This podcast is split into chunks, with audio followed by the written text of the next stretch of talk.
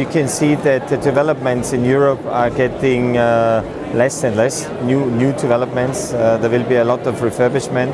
Uh, the government uh, in different countries uh, made uh, some changes, and like in Austria, it's not allowed to build any more uh, bigger shopping center. Everybody is talking about how is it possible that the retailers and the landlords come closer. Retailers have their demands, and the landlord has their demands, and it's everything about money. And here you can see that the, the industry needs a lot of changes, but they still don't have the uh, the real idea how it should happen. From our industry, I can see that uh, it's so important that uh, you make concepts where you engage people, interactivity, photo points, and the shopping center industry is not anymore the shopping.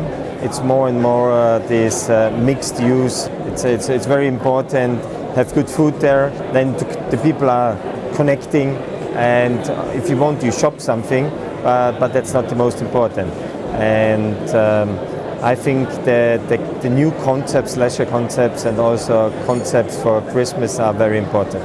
We are developing a lot of things at the moment, and the next three months uh, we should come out with uh, new ideas and new concept um, uh, because um, we saw uh, that there's a, a, lake in the market, uh, so there is a need for it, and I can't tell you now exactly what is the thing, what should happen, but in three months I can tell you more.